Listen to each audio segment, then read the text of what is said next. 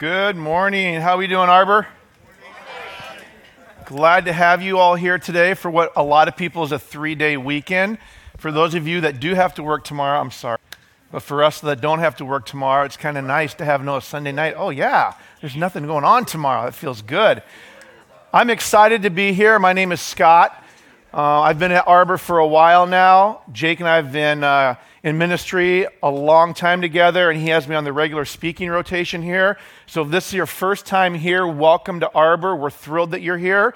If you've been here many other times, I'm sorry you rolled in today and I'm speaking again. but, you know, Jake's desperate, and I met the minimum criterion for speaking ability. And so he rolls me through here to share with you from time to time. And I'm always thrilled and excited to do it. And hopefully, we'll walk away today feeling a little bit more in tune to the series, Making Disciples, that we're looking at right now. A lot of what you're going to hear today is repetitive, intentionally so. Jake and I have talked about that. We really want to take this time right now in Arbor's almost two year history here to really help everybody understand the foundation of why we do what we do and how we operate to doing that. And it's important for us that that language is consistent and that we're doing that with an understanding and mindset together. So you're going to see some slides and notes that are very exactly the same as last week and some new concepts that I hope to introduce today. So we're talking about making disciples. And making disciples can oftentimes in Christian terms feel like this overwhelming, difficult thing to wrap your brain around, like this really difficult recipe or something. I am not a cook. I can do really good with mac and cheese and breakfast items. I'm a great breakfast cook. But when it comes to big recipes and spices and all that, I get lost. And some people feel that's what making disciples is. Well, I don't have it all together yet. I'm not an expert cook. Making disciples is kind of like making Rice Krispie treats. It's pretty simple, but boy, is it yummy. Rice Krispie treats are one of my favorite snacks. I, I, love them. In fact, in preparing the sermon and thinking about Rice Krispie treats, I went to the store and I got some butter, got some marshmallows, got some Krispies, and I actually made yesterday Rice Krispie treats. And I was going to use them as an analogy today, but I hate to say that throughout the entire day, I ate an entire pan. I'm not proud to say it. I'm trying to suck it in a little bit today. I was feeling the price by about 11 o'clock at night as there's that last sliver, and I'm like, yeah, why not? Little bedtime snack right there. My daughter comes home. Where's the Rice Krispie treats? I have no idea. A band of teenage boys ran by today and they ate them all or something. But Rice Krispie treats are beautiful. And like making disciples, it's not as complex as we make it out to be. Butter, marshmallows, put the Krispies in there. It can get sticky at times. You put them in a pan, they cool off. I want to try to make this concept of making disciples like making Rice Krispie treats. It's not as difficult as you think. There's some key ingredients, but boy, is it tasty and do they go a long way when you do it right. So let's pray quickly. Jesus, I thank you for the opportunity to look in your scripture. I thank you for the opportunity to find out what you have to tell us. I pray that you would move me out of the way, that you would be speaking here today, Lord.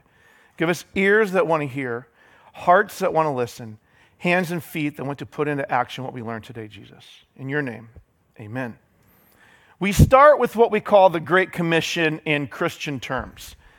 It was Jesus' last words to his disciples, his last pep talk. I'm leaving. Here's what you need to know. Concise statement. And we're going to look at it through the scripture passage of Matthew 28 18 through 20. Then Jesus came to them and said, All authority in heaven and on earth has been given to me. Therefore, go and make disciples of all nations, baptizing them in the name of the Father, and the Son, and the Holy Spirit, and teaching them to obey everything I have commanded you. And surely I am with you always to the very end of the age. The Great Commission Many sermons have been preached on this. I will not try to be as eloquent as some of those famous theologians. It really boils down to go and make. We at Arbor have really dialed this down to what does making disciples mean? Helping anyone and everyone to find and follow Jesus. Helping anyone and everyone to find and follow Jesus. Jake did a great job laying that foundation last week and introducing what that find and follow Jesus means. And I want you to understand something. If you are here today and you are a believer, this idea of finding and following Jesus can get complicated in the theology and the conversations and the religion of what we call Christianity. Because, in the essence, Christianity is not a religion, it's a relationship. And what I hope to do today is demystify this part that you are not capable of finding and following. Because if you are a believer in Jesus, you're already equipped. Look at the very first part of the Great Commission. He says, All authority in heaven and earth has been given to me. So if it's given to Jesus, and you've put your faith in Jesus, that authority and power is now given to you. You are fully equipped. The moment you step into relationship with Jesus, you are fully equipped. You have everything you need to go and make disciples. You have everything you need to go find and everything you need to follow. And hopefully, we can break that down a little bit today. The first part of find and follow, helping everyone find and follow Jesus, we define find as go after anyone and everyone go after anyone and everyone. It is desperate times that we live in. There'll be desperate times that people live in after us because the world is at battle against an enemy who has come to seek, kill, and destroy. But Jesus came to give us life and fulfillment of life after that. And in our effort to find, I want to look at the word find and break it down into two components today. Because I think there's two types of finding that we have to be prepared for. The first part of find I want to look at is some people come find you. Some people come find you. And sometimes you don't have a choice in that. And sometimes the people that find you make you a bit awkward, a bit uncomfortable. You weren't prepared for that. But as a disciple, you need to be accepting and welcoming and loving. Because in finding the part of doing that, some people come find you. I'd like to look at the story of Zacchaeus. If you grew up going to Sunday school in the 70s or 80s with flannel graph materials like I did, any believers out there in flannel graph grew up with that? You would know that Zacchaeus was a wee little man. A wee little man was he. He climbed up in a sycamore tree for the Lord he wanted to see.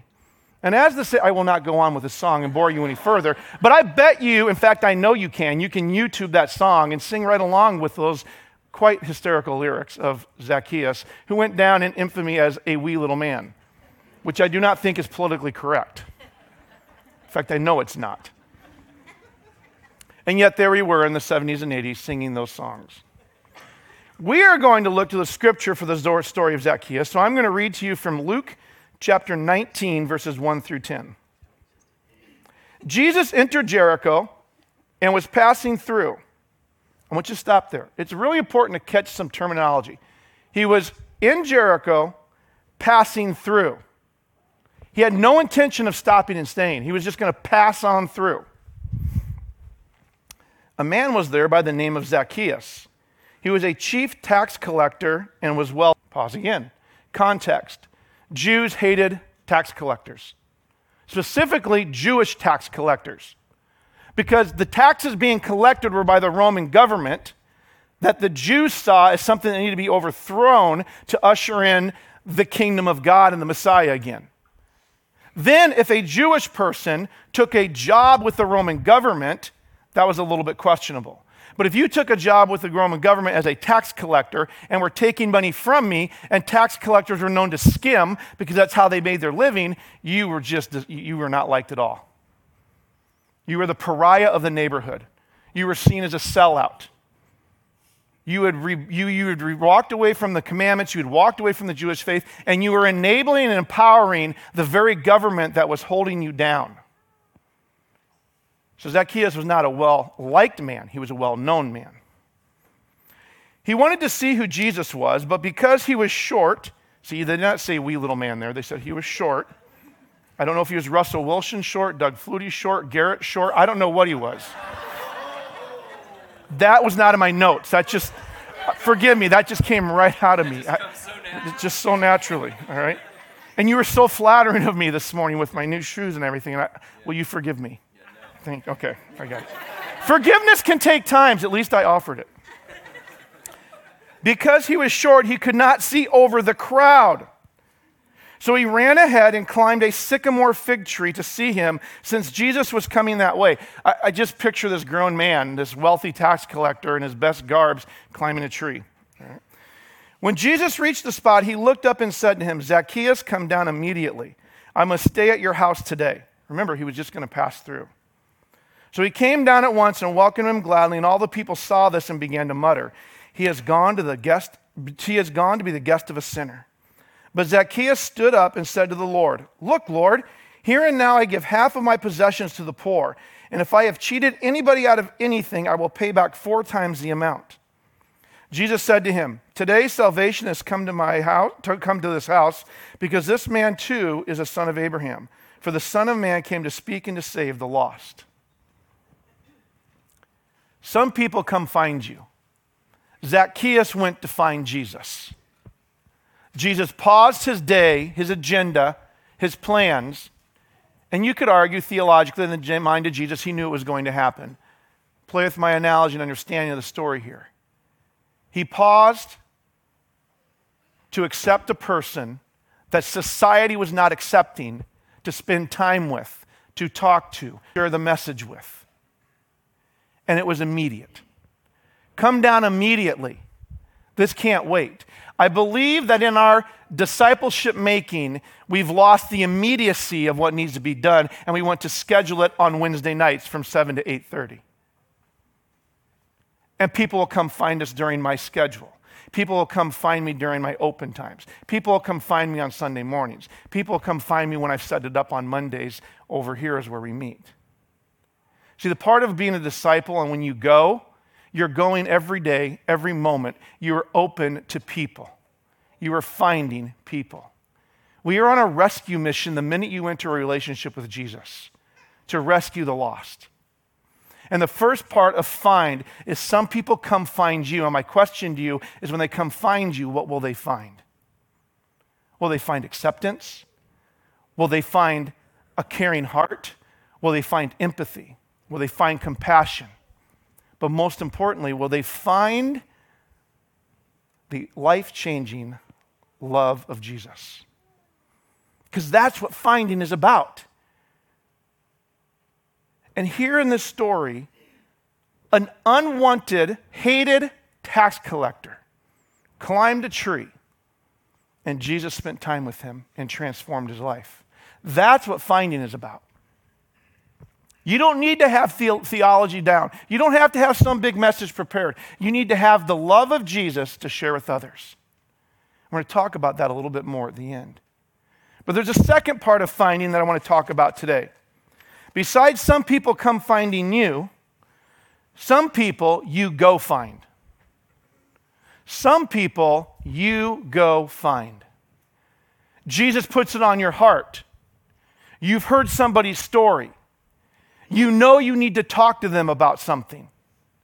And there's a time and a place to go find. And I want to t- use an example of the scriptures about the Samaritan woman. Again, some context. The Samaritans were seen as another politically incorrect term, half breeds. They were Jews that had married with the tribes around them, then they become the Samaritans, and they were not liked. In fact, the where Samaria sat, you could not get from north to south or south to north without going through Samaria. But the Jews hated the Samaritans so much, they wouldn't go through Samaria, they would go around it, even if it meant an extra day's travel. They had nothing to do with the Samaritans. And vice versa, in retribution, the Samaritans had nothing to do with the Jews. They hated each other, worshiping supposedly the same Jewish God, but in different manners. So we're going to look at a passage here out of John chapter 4, verses 1 through 10. And at home, I want you to read the whole story. But I'll highlight some key parts here. Now, Jesus learned that the Pharisees had heard that he was gathering, gaining, and baptizing more disciples than John, although in fact, it was not Jesus who baptized, but his disciples. So he left Judea and went back once more to Galilee. Remember, There is the Jewish path of going around Samaria to get there, which everybody traveled if you were a Jew. You did not go through Samaria. Now, he had to go through Samaria. I want you to underline or highlight that if you got a Bible today. Look at the emphasis there. He had to go through Samaria. That is not an external thing that there's no other road to go. That was an internal thing. And we're going to learn why here in a moment. So he came to a town in Samaria called Sychar, near the plot of ground Jacob had given to his son Joseph. Jacob's well was there, and Jesus, tired as he was from his journey, sat down by the well. It was about noon. When a Samaritan woman came to draw water, Jesus said to her, Will you give me a drink? His disciples had gone to the town to buy food. Let's pause. There's a lot to unpack here, and I'm not going to spend a lot of time because there's some amazing sermons on the Samaritan woman and Jesus. But I want to unpack a few, few key things here. Jesus did something with his disciples that they were very uncomfortable to do. He took them through Samaria. Jesus knew he had to do that because part of the commission was eventually for the disciples to go into the uttermost parts of the earth to the Gentiles, the uncircumcised, the unchosen. And so, if he was going to ask his disciples to do that, he had to do it himself. Jesus is never going to ask us to do anything he didn't do himself. So he had to take his disciples into territory where they were not comfortable. And then he sent them on their own without him into town to try to buy food. And while he did that, he sat by a well. And when a Samaritan woman came and asked and came up, he asked her for water, which was another faux pas. You don't ask women to get water for you out of the well, especially if you're a Jewish man and it's a Samaritan woman. He's laying foundation here for us to understand that when we go find people, we to have no boundaries on that. Let's read further. The Samaritan woman said to him, You are a Jew and I am a Samaritan woman. How can you ask me for a drink? For Jews do not associate with the Samaritans. Jesus answered her, If you knew the gift of God and who it is that asks you for a drink, you would have asked him and he would have given you living water. Sometimes you go find. But you know what the problem is we've done in our society? We go find the people we're comfortable with. Sundays are still the most segregated day in the we go to find people that look like us, think like us, act like us, like the same things as us, believe similar things as us. That's who we're comfortable going to. And what Jesus says is if you're going to be a disciple and you're going to go make disciples, you need to go find people that are different than you. Get out of your comfort zone. Get uncomfortable. Do the daring. And I don't know how you get that vision from God for you. But it is time we look beyond our comfortable circles that we've made on Sunday mornings to go into the world and find.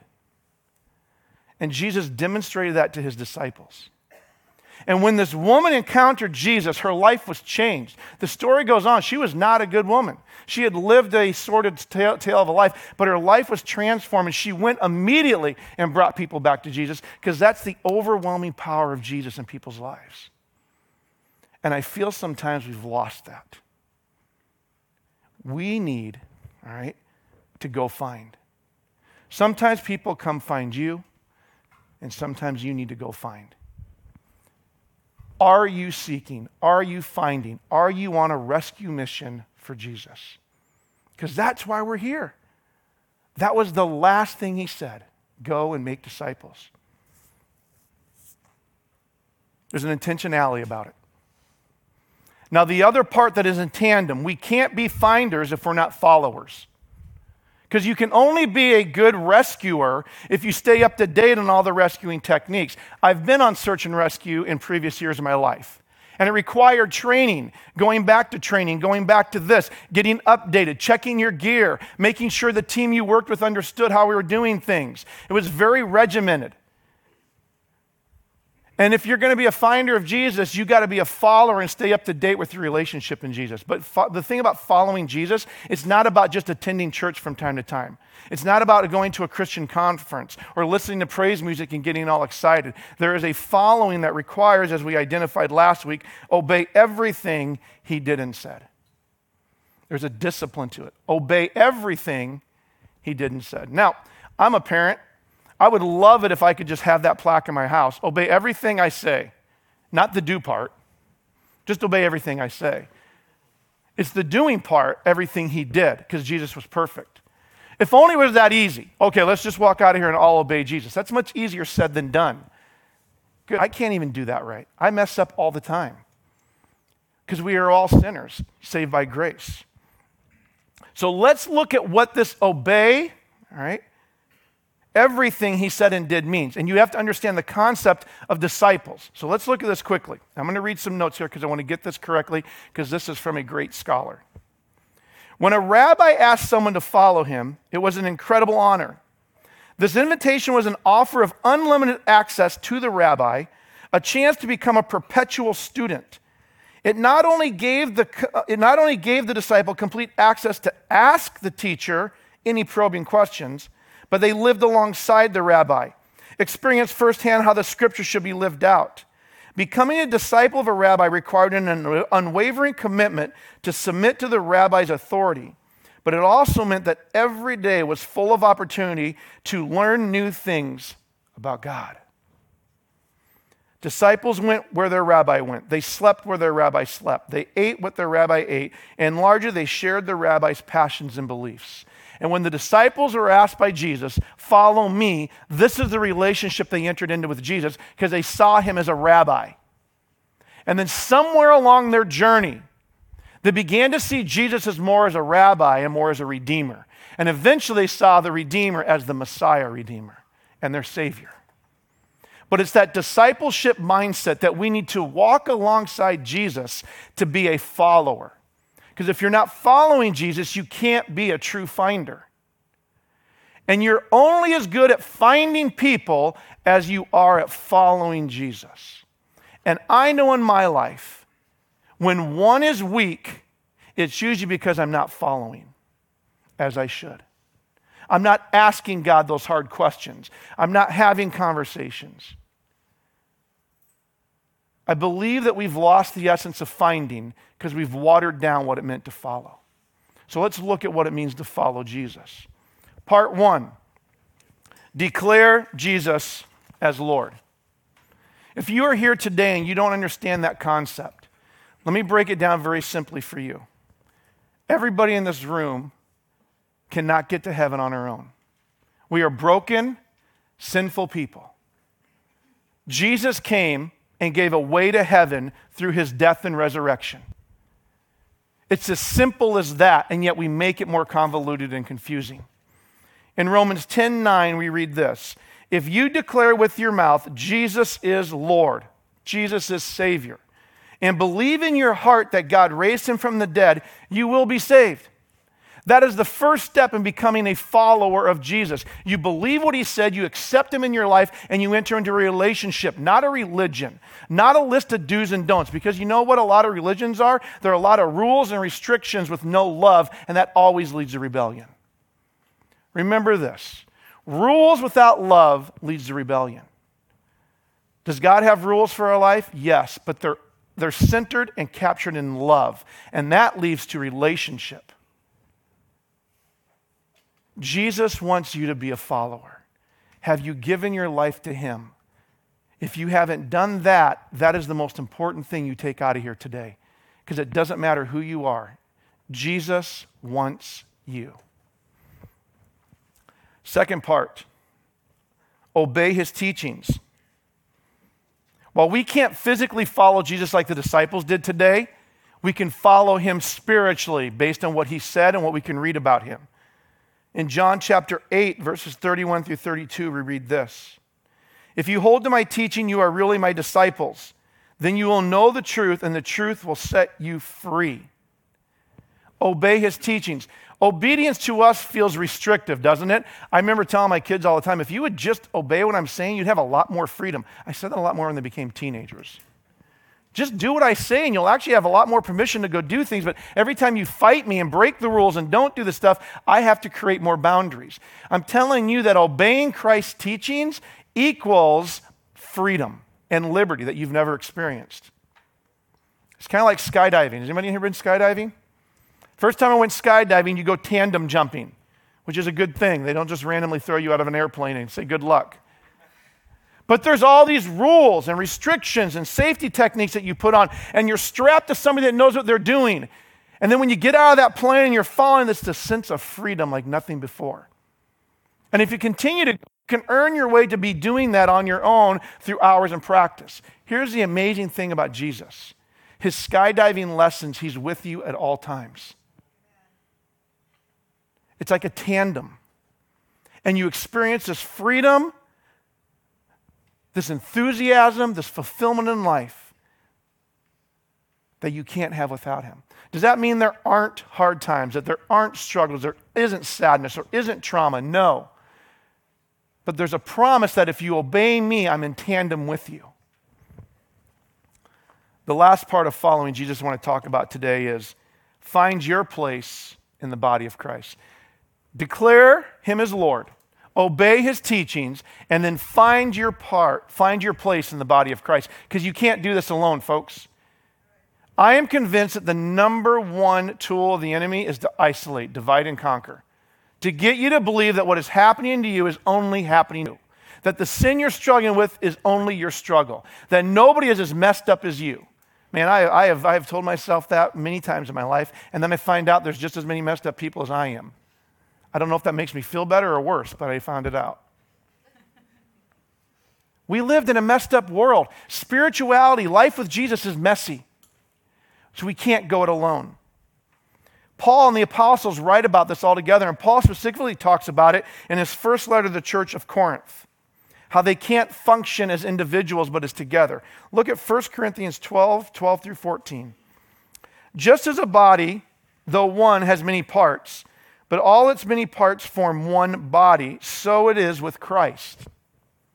For we are all baptized by one Spirit, so as to form one body, whether Jews or Gentiles, slave or free, and we are all given the one Spirit to drink. Even so, the body is not made up of one part, but of many. You bring something unique and gifted to Arbor, to the body of Christ. What are you doing with it? Your trauma, your sadness, your joy, your experience, your story will speak into somebody else's life. You have to become a part of the team. Because in isolation, it helps nobody. If we read further in, this, in, in 1 Corinthians, it says this Now, if the foot should say, Because I'm not a hand, I do not belong to the body, it would not, for that reason, stop being part of the body. And if the ear should say, Because I'm not an eye, I do not belong to the body, it would not for that reason, stop being part of the body. If the whole body were an eye, where would the sense of hearing be? And if the whole body were an ear, where would the sense of smell be? But in fact, God has placed the parts of the body, every one of them, just as He wanted them to be. If they were all one part, where would the body be? As it is, there's many parts, but one body. Folks, we are better together. We can accomplish more together than we ever could on our alone, than we ever could alone. You were meant for relationship and community. So at Arbor, we try to do that through our small groups. We're launching them. I think there's papers on your chairs today and out back that you can sign up for a small group. Start a small group, join a small group, get part of community. Why? Because you're not built to do disciple making and seeking and finding and following alone. Jesus had many followers. He narrowed it down to 12. He had a tribe, he had a family, he had a group that he leaned on and depended on. The disciples did not go it alone. Paul had partners, Peter had partners. They all had community. Small groups is how at Arbor we do community, how we do the body of Christ. I urge you, find a small group to join and build the process of understanding who you are in Christ we circle back around to the Great Commission again making disciples. Therefore, go and make disciples of all nations, baptizing them in the name of the Father, the Son, and the Holy Spirit, and teaching them to obey everything I've commanded you. I go back to what I use in education called the Golden Circle why, how, and what. If you don't know the why, then you're not going to buy into this. Why do we make disciples? Because we are all fallen sinners in need of a Savior. For we have all sinned and fall short of the glory of God. The wages of sin is death. For God so loved the world that he gave his only begotten Son, that whoever believes in him shall not perish, but have eternal life. If you call upon the name of the Lord, you will be saved. That's the message of Jesus. That is why we make disciples. That is why Jesus said go. And that is why Jesus himself came and died for us to rescue the lost. How do we do this? We must go find, we go. We must follow, we must obey. If we're not going to the world and we're not obeying Jesus, we're just like a cesspool of spirituality, and nothing can grow in it. What does this look like for us at Arbor? On Sundays, we gather as a body of believers to worship God, to learn, to get equipped. It's a vertical experience and encounter with Jesus, our Savior, for you. The rest of the week, we gather in small groups, growing as a body of believers together, as a family, as disciples. What I'm hopeful for you is in this next year at Arbor, you will continue to gather with us on Sundays, and you will continue to gather together in small groups, because that is the way that we can make disciples. That is the way we find and follow. Let's pray.